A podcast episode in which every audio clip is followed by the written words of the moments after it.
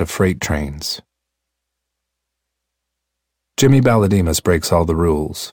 He sells into uptrends and buys into downtrends. He adds to losers and cuts his winners short. He is a predominant short in a market that is up the majority of days. By any of the standard guidelines for trading success, Balodimas shouldn't survive in the markets, let alone thrive. Yet he is one of the most successful traders at First New York Securities, the prop trading firm at which he began his career 15 years ago, and he has never had a losing year. I first interviewed Balodimas on February 22, 2011, a day which the equity markets were down sharply in a sell-off that ostensibly was triggered by the uprising in Libya, which led to a sharp rally in oil prices and market concerns over a disruption in oil supplies. The Libyan upheaval was part of the domino effect of Mideast unrest that began with the overthrow of the Tunisian dictatorship a month earlier. This down day in the stock market followed a three-month period in which the price advance in equities had been so unrelenting that neither the S&P 500 nor the Nasdaq index was able to go more than 5 days without setting new highs in the ongoing bull market that had begun 2 years earlier. The current month had been particularly brutal for shorts as the market reached new highs almost daily, never taking more than 3 days to do so. Balodimas had been net short throughout this move Watching the succession of near daily highs, Balodimas commented to his trading assistant, This is like the tech bubble, only with real stocks. Balodimas's trading assistant was my son, Zachary Schwager. It was Zachary who made me aware of Balodimas and his incredible trading skill. Zachary was amazed at how Balodimas could be short a rising market and still generate profits. More profits, in fact, than many other traders in the firm on the right side of the market. Describing his boss, Zachary said, Jimmy has zero fear. If he ever has a small position, it is either because he was right on the trade right away or because the market has not yet moved against him. He has the same even emotional response whether he is up or down for the day. I caught Balodimas on a very good day for him, a day he had just made back more than his entire loss for the month to date. But had I not known he was short, I would never have guessed it from his laid-back demeanor. There was no sign of the excitement or euphoria many traders would have expressed after such a rapid favorable reversal in the markets. I am sure if I had come one trading day earlier when his equity was setting a new low for the month, Balodimas would have been equally even keeled. I had arrived about 25 minutes before the close, expecting to silently observe Balodimas from the sidelines. In my email to him the previous day, I indicated I might arrive a bit before the close but that, of course, I would not expect to begin the interview until after the close. I was aware that Balodimas was an active trader, and I did not want to get in the way. Immediately after I arrived, Balodimas began talking. The interview had begun before I realized it had. Balodimas made no further trades while I was there. I had assumed this absence of activity was because Balodimas had already placed all his intended trades for the day. Zachary, however, later informed that Balodimas had stopped trading simply because I was there. Not surprisingly, given the market's largest daily decline in many months, it had been an active day. We placed about 500 trades before you came, Zachary said. And if you were not there, we probably would have done a lot more. That's just the way Jimmy is. If people are there, he will pay attention to them and not the market. Chalk up another one for rules broken. I interviewed Balodimas at his trading desk with his six trading screens, a sea of red quotes as a backdrop. I found the room uncomfortably warm, but Balodimas was dressed in a heavy sweater. You have been short this market? It has felt to me like the market was ready to come down for some time. Even though I held that view, I've tried to maintain some level of discipline, recognizing the market was quite strong. I was still net short every day, but until this month by only five to ten million. That is the type of number that I can manage to not get hurt by too much, even if the market is up 1% or 2% for the day. But you are more heavily short now.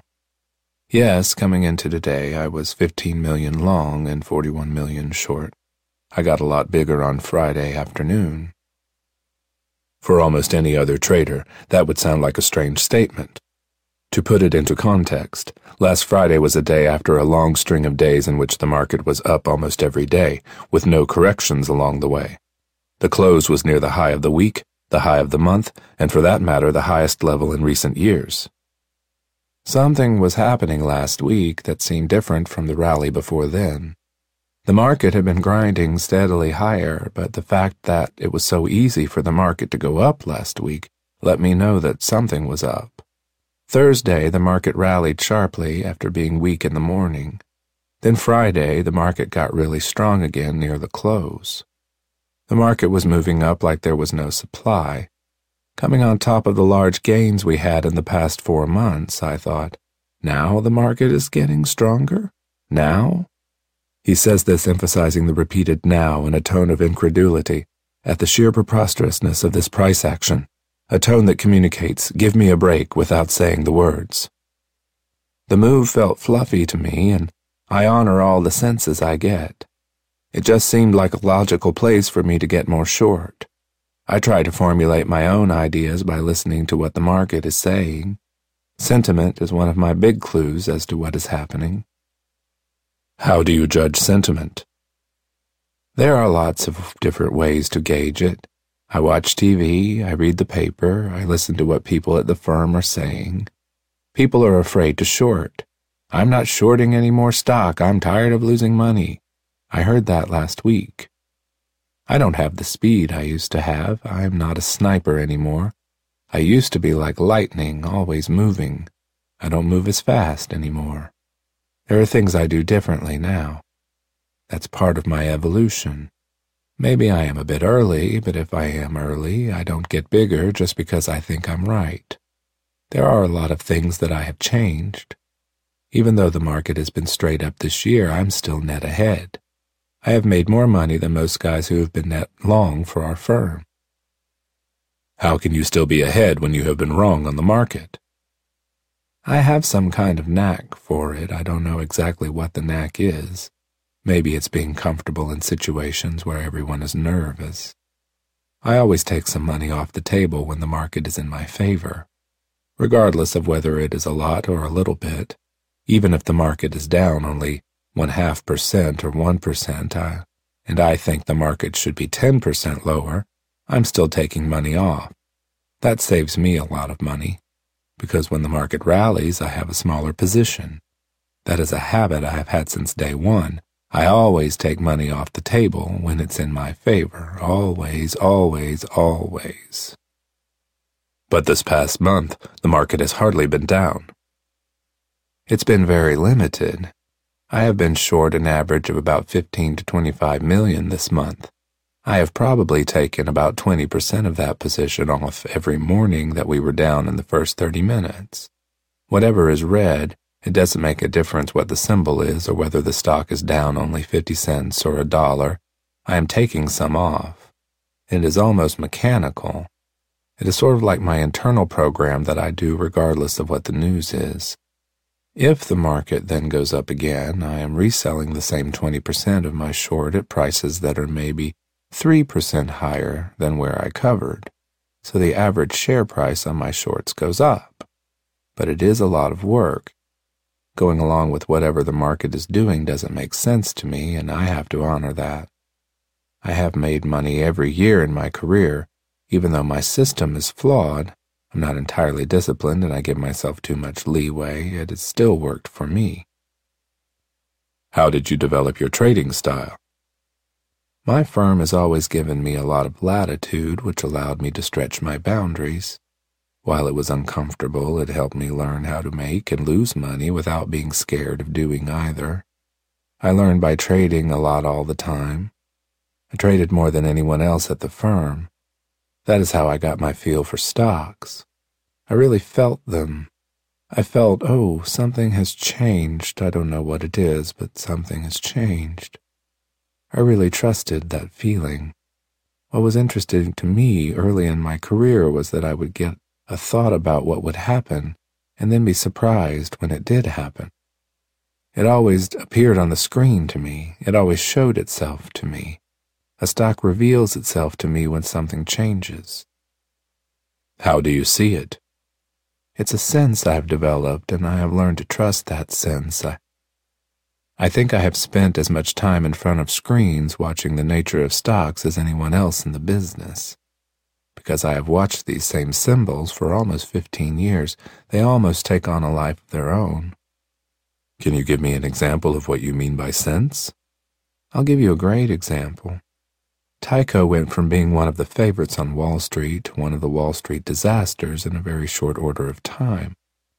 I started buying at $34, and in a few days it went straight down to $18. My average price was around $23. I was long 750,000 shares and down about 5 million on the trade. I remember my boss coming over to my desk and asking, Jimmy, what are you doing? I said, Don, I'll take care of it. I know what I am doing. No one was talking because everyone knew the size of my position. I took over the entire desk position on the stock. Even though the stock was collapsing, I really believed this is my opportunity. I don't remember the exact price, but I said to myself if it went below that price, I would have to start liquidating. It literally traded right at that price and stopped going down. At that point, I had a sense that something had changed. I didn't sell a share until the price was a dollar fifty above my average price, which happened that same day. I sold one third of my position that day, and the next I sold the rest of the position about three or four dollars higher. Then it went straight down again. I ended up having the biggest month of my career. The stock always seemed to reveal itself to me, especially when I have a large position and I'm watching it closely. What I have learned to recognize over my career is that I don't have to be early because I almost always see it. Maybe it's my lack of discipline that gets me in early. I want to be in early just in case I don't see it, but yet I've always seen it when it changes. It's a feeling, it's a sense. I think, why did I go early again? Here is my signal. I don't get it every time for every stock, but I get it pretty often. Tyco ultimately went even lower. What gave you the confidence to buy it when you did? It was just a feeling. Was it sentiment related? It was completely sentiment related. It was the velocity of the fall that got my interest. The price move from $27 to $18 probably happened in about two hours' time. That was when I bought a lot more, knowing that this was an all out panic and an opportunity. If it had gone below your price, would you have scaled out of the position or liquidated it all? I never buy or sell anything at the market because I'm wrong and have to get out. I've never done that in my career. I'll begin to work out of the position, and if I see it turn around, I'll get back in again, thinking that I was right all along. So you have never had a position that made you cry uncle? I have had a lot of positions that made me cry uncle, but I don't capitulate. Zack speaking. Jimmy never panics. When we had the flash crash, his first question was, Is there something wrong with the data? It took him about a minute to realize the price quotes weren't wrong, and he went long everything right there. Jimmy continues, I don't let myself panic. Even if I don't know what's going on, I'm not going to sell. I might lose 5% more trying to find out what is going on, but I'm not going to make a decision because other people are choosing to make a decision out of emotion. I'm not going to be that guy. There was one exception, though. I had to throw in the towel on my short position in home builders. Was it a good decision that you covered your short position? Yes, I was much too early. When did you get bearish on the current market? I remember in September 2010 saying to Zach, Wow, the market is going up here. I should be long stocks. After the market rallied, I started going net short in October, and then at the end of the month, the market started to rally really hard. In November, I realized I had to adjust my position. Instead of covering my shorts, I started buying a lot of more longs and value stocks, which started to catch in November and December, and that helped me a lot. In December, I made back most of the money I lost in October and November.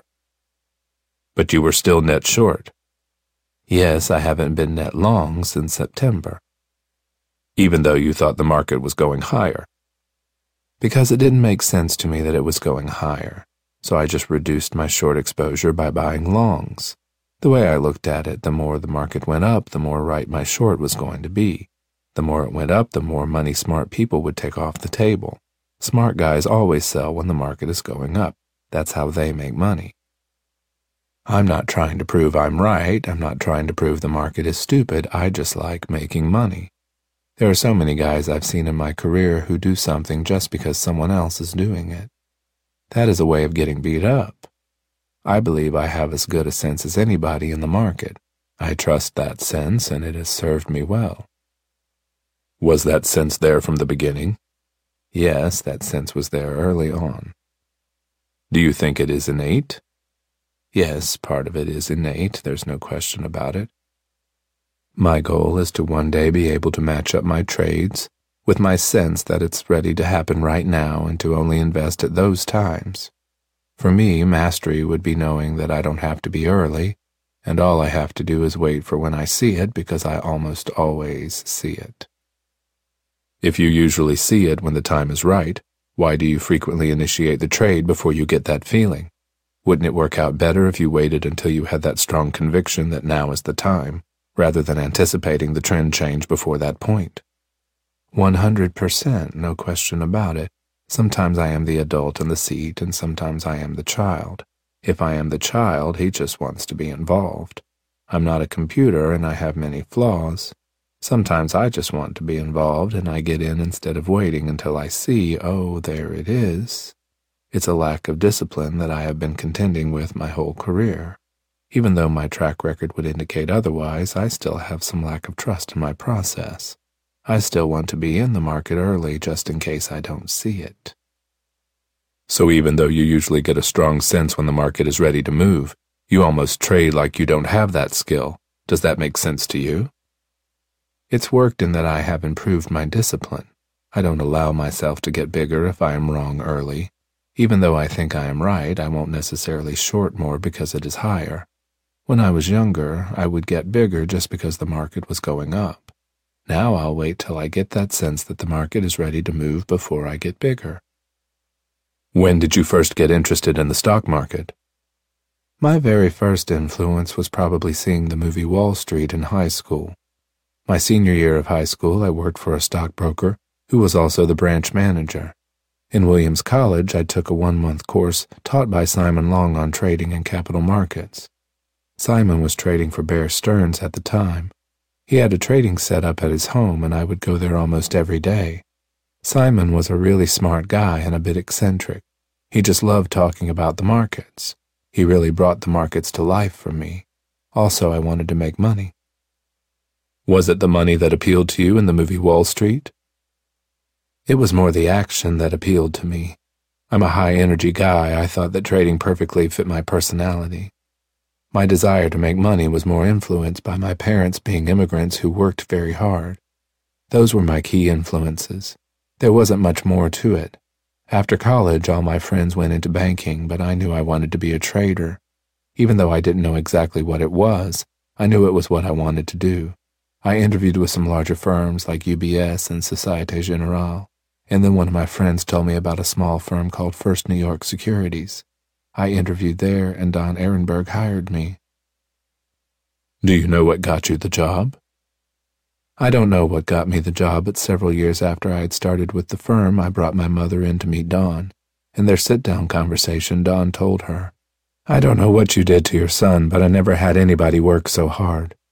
I knew I wanted it more than anybody else.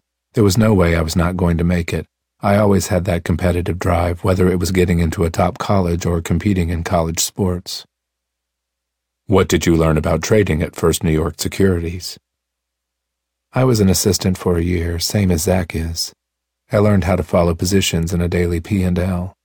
I was fascinated by how the stock market moved and how money was being made. What was the trading style of the trader you worked for? Eric had a style similar to the style I have buy companies when they are out of favor and sell companies when everybody loves them. It sounds like you came into this business as a contrarian. I was introduced to that style of trading very early on, and it made complete sense with the way I looked at the world. Fidelity and the other behemoths that run massive amounts of public money are only buying what's good at the time. They're never going in there when Apple is dislocated or Exxon is dislocated. They're always selling then. The smart guys are always on the other side. That's the game on Wall Street. I'm not complaining. How much did they start you out with? I don't remember the exact amount, but I remember that I made $350,000 in my first year, $800,000 in my second year, over 1 million in my third, and I never looked back. Did you ever use fundamentals? No, never. There was a three-year period when I had fundamental analysts working for me, but I found it very difficult to match up their views with my timing.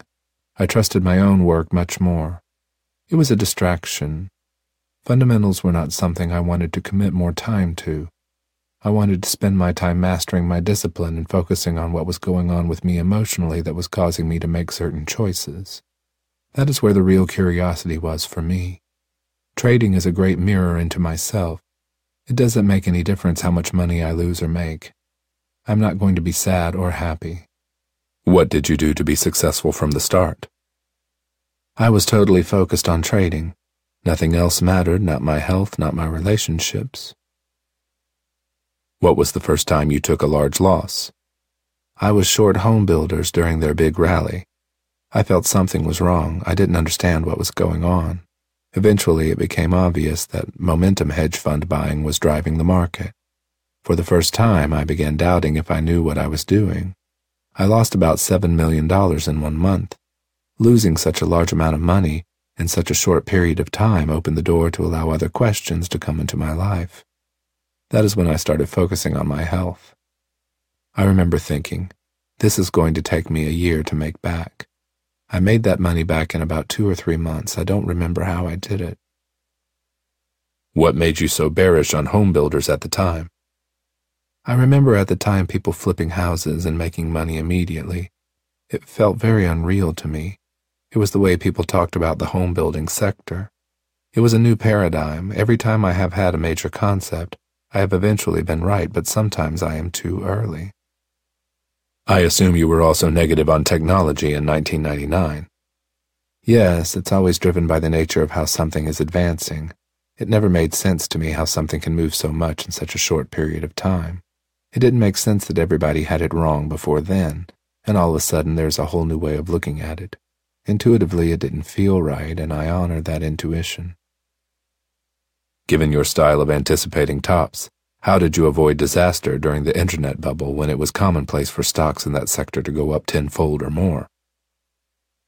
I traded the technology stocks rather than the internet stocks, but they still had crazy moves.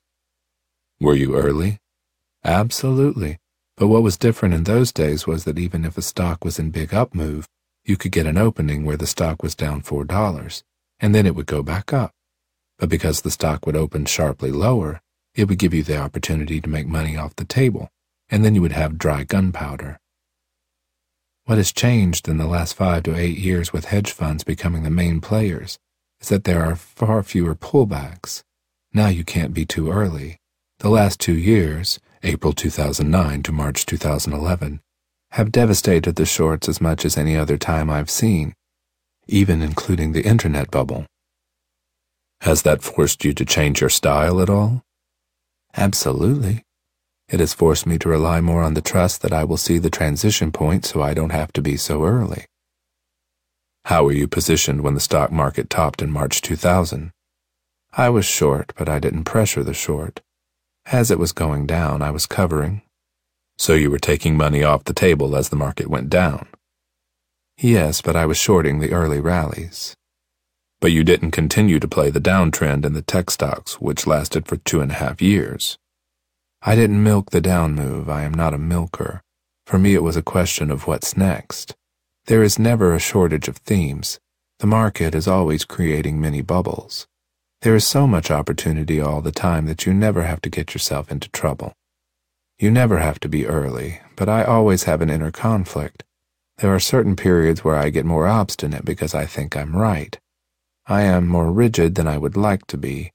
I think I am an exceptional trader, but sometimes I let my strong beliefs get in the way. I am working on letting go of my beliefs and be the trader I can be. But the beliefs get you on the right side of the market. The beliefs have always kept me making money and not playing the short-term moves that I don't really trust. The markets are such a greater fool's game. I don't want to be the greater fool. There is clearly ego there.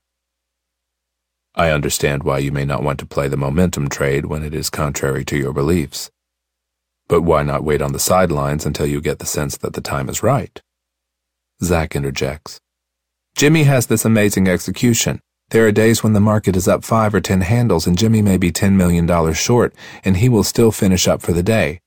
And I can see that if he had not done any executions, he would be down $150,000 for the day, but instead he'll end up being $30,000 for the day just by constantly trading in and out. We did 520 orders today. So when Jimmy is short and the market is up, he is not necessarily losing. Jimmy speaking again. That's the point.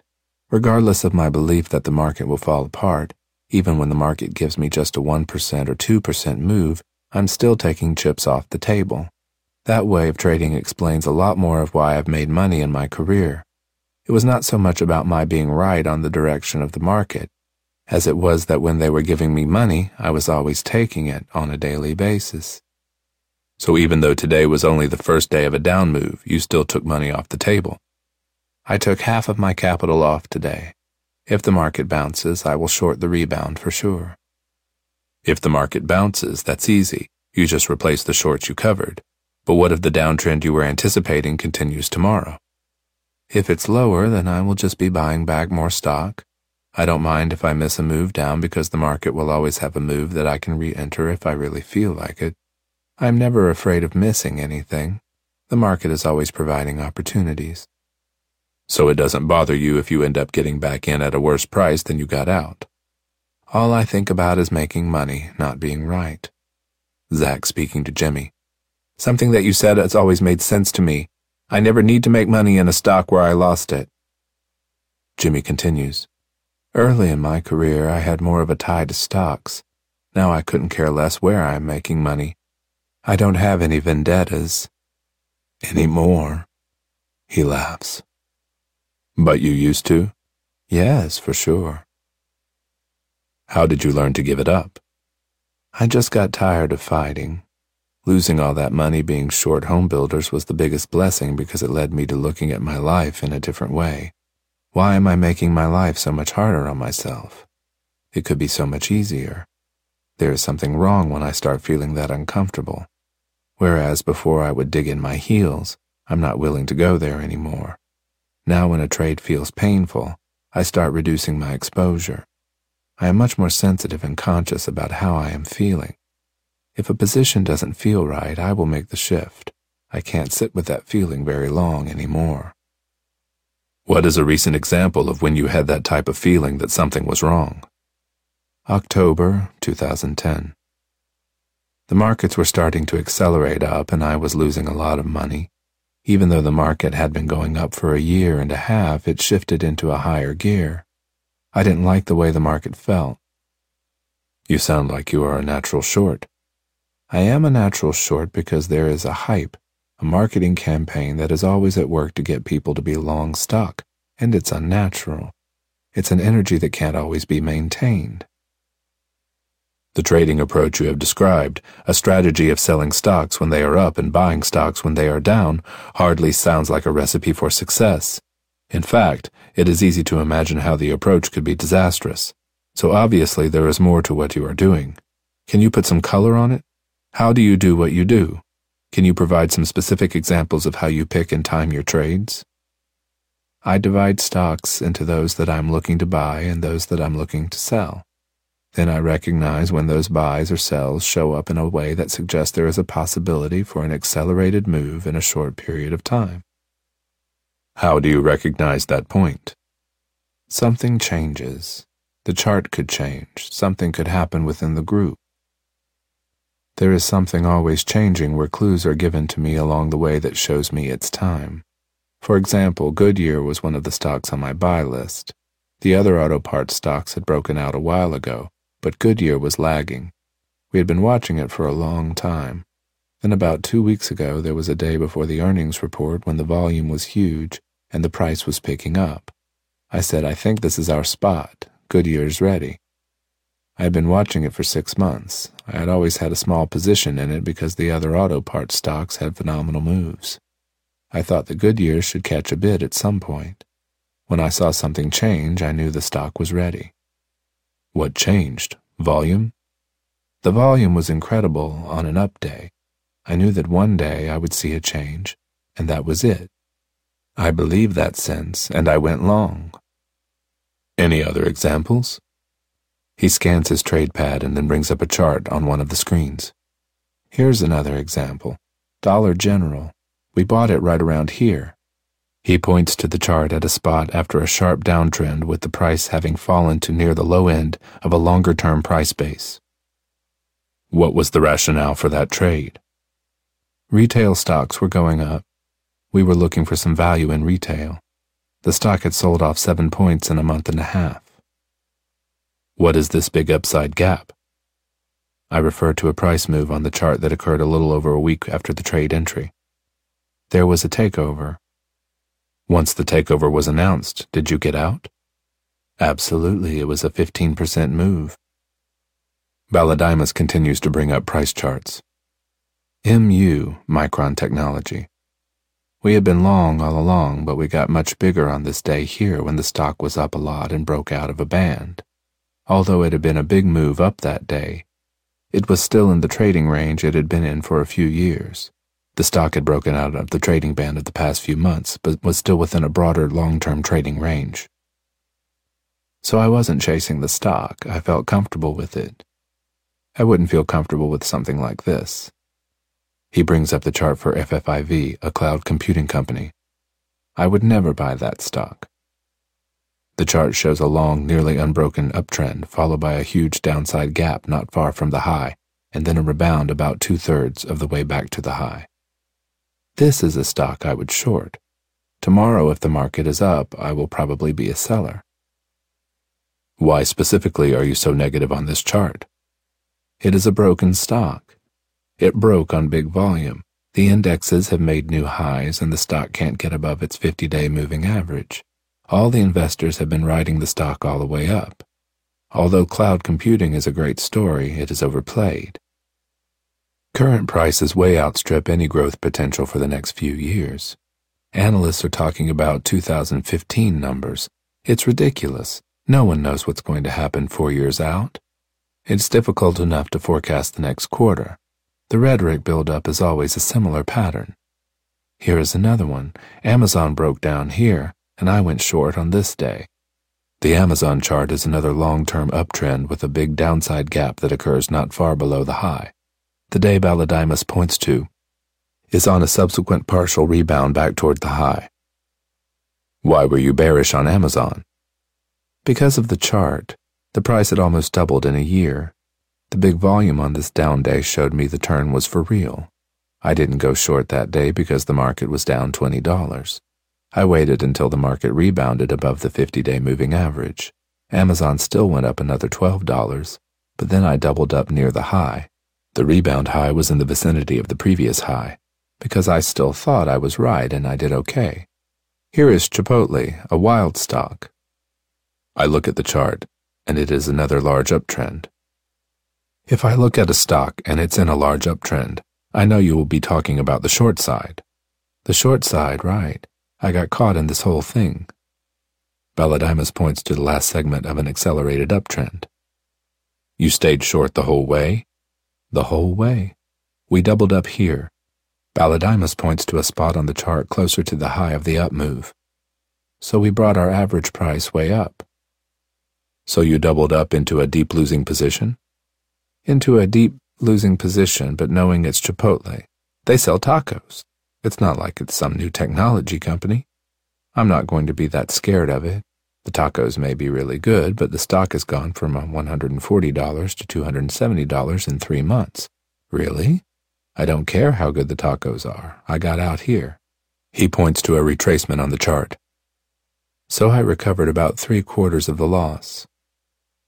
You seem to do a lot of selling into uptrends. Yes, but I'm always buying it back on the dips and you hope to get lucky sometimes and get a big down day. That just happened to me in cotton. I was short the cotton ETF, and on those two days I lost $200,000. He points to a chart with another big uptrend, with a near vertical up move on the last two days of the advance. I was short 7,500 shares, and on this day I added another 22,000 shares. He points to the high day of the move.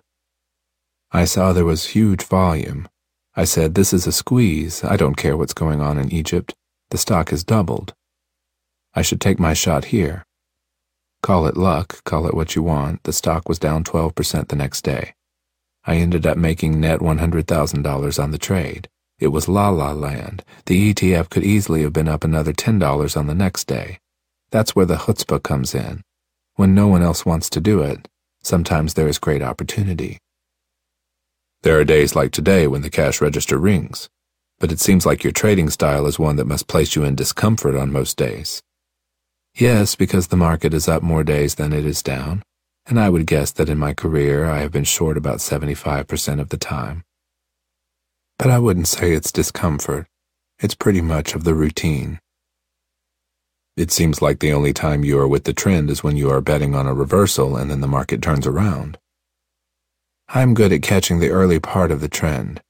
I'm trying to learn how to catch the middle part of the trend better. I am never there for the last three innings, the capitulatory phase. The interview has carried on for three hours, and Balodimas's energy seems to be flagging. I suggest perhaps it might be best to finish the interview on a second meeting. Balodimas readily agrees. I return about three months later, May 24, 2011. I begin our second conversation with a line of questions about parts of his strategy that just don't make sense to me. It seems to me that what you are really skilled at is trading around a position. In fact, you are so good at it that you often make money on a position even when the longer term trend is against you. It's like you are really good going upstairs quickly, but you are often going up the down escalator. Wouldn't your performance improve going up the up escalator? If you traded around a position going with the trend instead of against the trend, wouldn't you do even better? Here is a good example of why I don't have any trust in doing that. Recently, silver had a historic run on the upside. I had been eyeing silver for six months. Technically, it was in a bullish pattern. In commodities, more so than in any other asset class, most traders take the trend. Nevertheless, I thought the market was a short. I watched the market for six months until I thought it's time to sell this thing. Did anything happen on that day? It had a reversal, but it was the build-up up to that point that was important.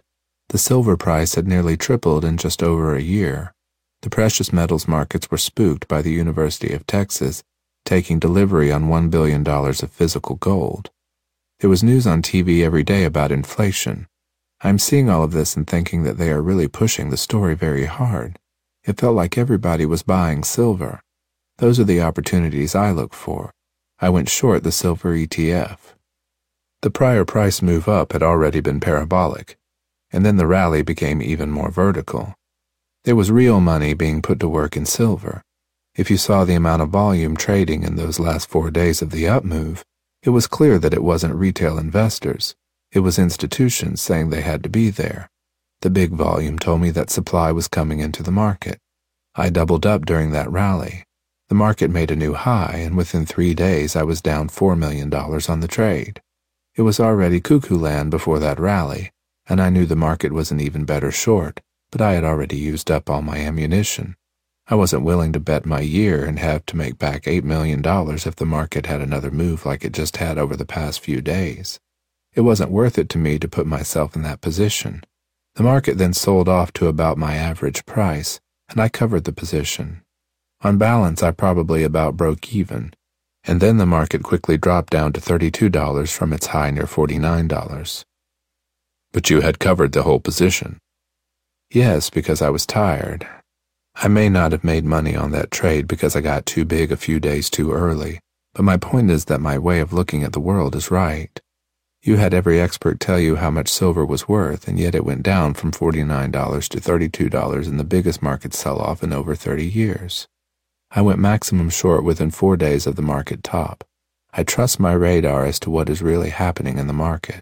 So when you ask me if I should change my style, maybe I should be more flexible. But I don't have the trust to buy a market in a trend the way I trust my instincts on a trade. I wasn't asking you why you didn't buy silver at $30 or $35. I understand that totally. And actually, if you tried doing that, I think it would turn out badly because it is so counter to everything you believe in. But I'm asking you something different. Earlier in the up move, there is a point when you think that this market is eventually going to set up for a good short. but you only watch it because you think the trend still has a way to run. At that earlier juncture, why not participate on the long side until you think the market is getting closer to a point when it is a sale? In other words, I'm talking about going long well before the market becomes parabolic, let alone vertical. I am good at catching the turning points, but I'm not good at staying in a market when the streets get behind it. I'm always early. But the analysts and the people who run most of the money on Wall Street are never going to put their necks out there. They're waiting for the trend to be really intact, and they are trying to catch that middle portion of the trend, which is the juiciest part of the ride. I catch the first part of the trend, which is the hardest part. I'm getting better at extending it, but I am not there for as much of the ride as I should be. Here is what I don't get.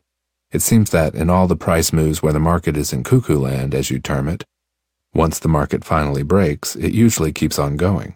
Why participate in only the first few weeks of the new trend when these types of markets will run at least six months to a year or longer once they turn?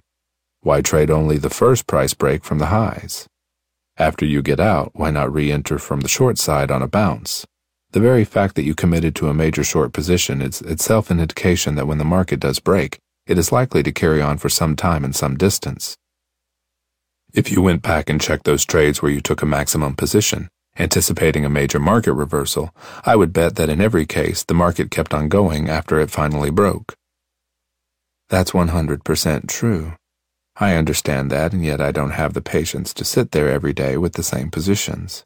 The next level down is something that I don't have the trust to stay with. But that trust should come from your own prior conviction to put on a maximum position before the market turned. The very fact that you were in that trade is itself a great indicator that the trend will likely continue in the other direction once the market has broken. You have this great indicator, not an indicator on a chart, but an internal radar that identifies potential major market turning points. You also have a talent for trading in and out of a position. Why not combine those skills? Take, for example, the commodity peak in 2008. You anticipated that top, went short in the last stage of the rally, and then took your profits on the first break after the highs. Why not at that point say, this market was way overdone, it's going to keep going down for a while, I'm going to get back short on a rally. Then you would be trading both in sync with your original prognostication and with the trend. And if you combine that positional bias with your skill in trading in and out of the market, you would open up a whole source of additional profit potential that you are leaving on the table. It seems to me to be such an obvious thing to do. It seems like the opportunity that you haven't taken is tailor made for your set of skills. It's like you are currently trading with two hands tied behind your back. You are trading these ideas when the trend is strongly against you, but once the market turns and the trend is in your direction, you go on and do something else.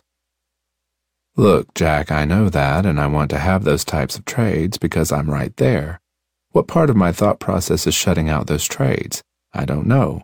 Maybe I'm just comfortable being comfortable, and trading with the trend would require me being uncomfortable. The part of the price move where everyone is freaking out and my boss is freaking out is where I am at ease. I am very comfortable when panic is set in because I know then I got them, they're trapped. That's ironic because what you consider comfortable, selling into a near vertical rally, is exactly what most people would find highly uncomfortable. Maybe that is where the fun of it is for me. And yet, where I am making most of my money is in the short term trading around my positions. That's exactly my point. Why not put the two together? Why not combine that short term trading with positions that are in line with your original directional call after the market has confirmed the turn you expected? I am not suggesting you give up doing any trades you do. All I'm saying is why not add that other component? When you have that really strong feeling and then the market does break, the odds are that the trend will continue for a while. It always does. Those huge opportunities in my career were probably $50 million trades, but I took all the risk and maybe only made $3 million, when just a few weeks later it would have been a $10 million profit, and a few months later $25 million. I hope in my career I will make those trades sometimes. I know I will have the opportunity. Do stock upgrades or downgrades figure into your trading? Generally, the stocks that I am short are being upgraded, and the stocks that I am long are being downgraded. That's how Wall Street works. They're always pushing it when things are great, and they're always selling it when things are bad. They don't impact my trading. Do you still see yourself trading 10 years from now? I think trading will always be a part of me, but I don't think it will be a 9 to 4 thing. But ironically, the very style that has brought you success, continuously trading in and out of positions, almost by definition seems to necessitate your sitting in front of the screen all day. So far, yes. But even in the last two years, and Zach can attest to this, I will step away from the screen to go to meetings. That is a way of bridging myself to a world that doesn't have me only in front of my screens. What are your goals? I want to continue to learn. I want to be a great businessman. I'm involved in a lot of other businesses, outside investments that I have made. What other businesses are you involved in? Video games, clean tech, movie post production, and healthcare. How does trading fit into it? Trading is my source of funds. How do you see your trading evolving over time? I really can't imagine myself sitting in front of the screens for the rest of my life. Wouldn't it be hard to step away from something that you are so good at? I started stepping away part time and doing other things four years ago. It has been a slow process because trading is something I am good at, and it comes relatively easy to me. But sitting in front of screens is very limiting when there are so many other things that interest me. This was my first job. I want to let go of the shackles. I know there is so much more of life that I can experience and engage in, but the only way I can do that is by stepping away. I feel this interview should contain the type of warning that accompanies TV footage of dangerous stunts. Don't try this at home.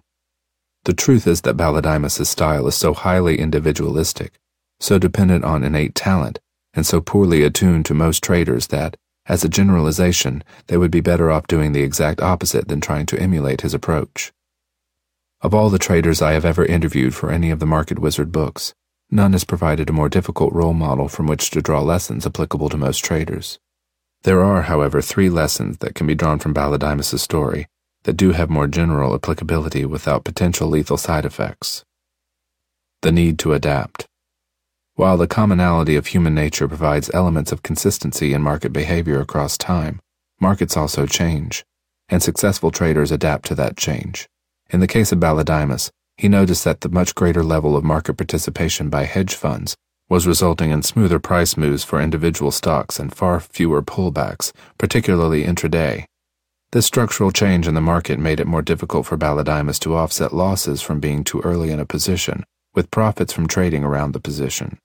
It became more important not to be too early on trades. Balodimas responded by keeping positions smaller until there was a market change that gave him a high degree of confidence that a turning point was imminent. Even though very few listeners will be able to relate to Balodimas's trading strategy, the idea that trading methods need to be adapted to changing market conditions is an important concept that can be applied to each trader's specific approach. Trading around a position. A key element in Balodimas's trading success is adjusting position size counter to market fluctuations. For example, if he is short, he will reduce his position on price breaks and rebuild the position on rallies. Balodimas is so skillful at trading around positions that he's often able to generate net profits even when the net price movement of a stock over time is counter to his position. Although Balodimas's timing for this type of trading is an innate skill that cannot be translated, and one that few traders will be able to match, many traders may nevertheless find that trading around a position improves performance.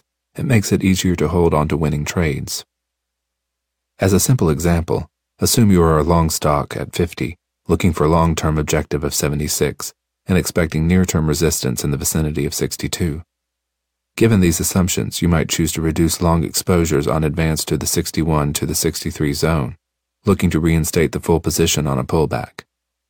The potential drawback is that a retracement to the reentry level may fail to occur, in which case profits will be realized on a smaller position. On the positive side, if the liquidated portion of the position is re-entered at a better price, total profits will be enhanced, and perhaps even more importantly, the ability to hold the position will be improved. Whether trading around positions is net beneficial or detrimental will be highly contingent on the individual trader. It will not necessarily be a good fit for all traders, but some traders may find it a highly useful approach. Avoid euphoria. Even though it has worked well for Balodimas for a long time, the last thing I would advise traders to do would be to sell into panic rallies. Very few traders will possess the innate timing skill and emotional stamina to pull this off successfully, and the cost of being wrong can be extreme. Still, for those who are on the right side of a market that accelerates into a parabolic move, it may well make sense to take partial or total profits while the market is in a panic state, rather than waiting for a reversal, which in these types of markets can be both abrupt and extreme when it does come. In short, if you are long a market that you would be petrified to sell, it may not be a bad idea to get smaller or get out. Some listeners will finish this chapter and think, Balodimas has just been lucky. You can't trade that way and get away with it. He will eventually step on a landmine. Well, Balodimas has stepped on a landmine, many in fact, but it hasn't stopped his consistent forward momentum. Think about it.